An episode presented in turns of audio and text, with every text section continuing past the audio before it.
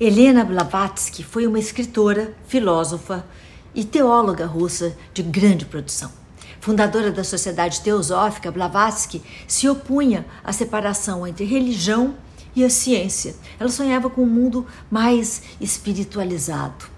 Helena nasceu em 1831 na Ucrânia. Começou a se interessar por ocultismo e espiritualidade ainda durante a juventude e após o casamento que durou menos de um mês, um fracasso total, Blavatsky fugiu e foi conhecer o mundo. Interessada em é, ganhar conhecimento sobre os gurus e aprofundar seus saberes espirituais, ela viajou longamente pela Ásia, Europa, Estados Unidos, tendo passado vários anos pela Índia, lá por cima, pelo Nepal também.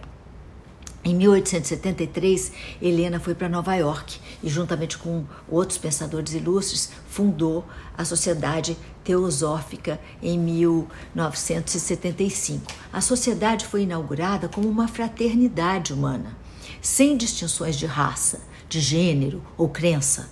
A teosofia tenta explicar os mistérios e a divindade da vida a partir de diversas doutrinas, com um olhar voltado para todas essas possibilidades e com releituras dos clássicos filosóficos e teológicos. Muitos dos fundamentos da teosofia são encontrados nos próprios livros de Helena Blavatsky. Sua primeira obra mais é, relevante Isis Sem Véu foi publicada em 1877. Dois anos depois, em 79, Blavatsky foi para a Índia e inaugurou lá uma sede da Sociedade Teosófica.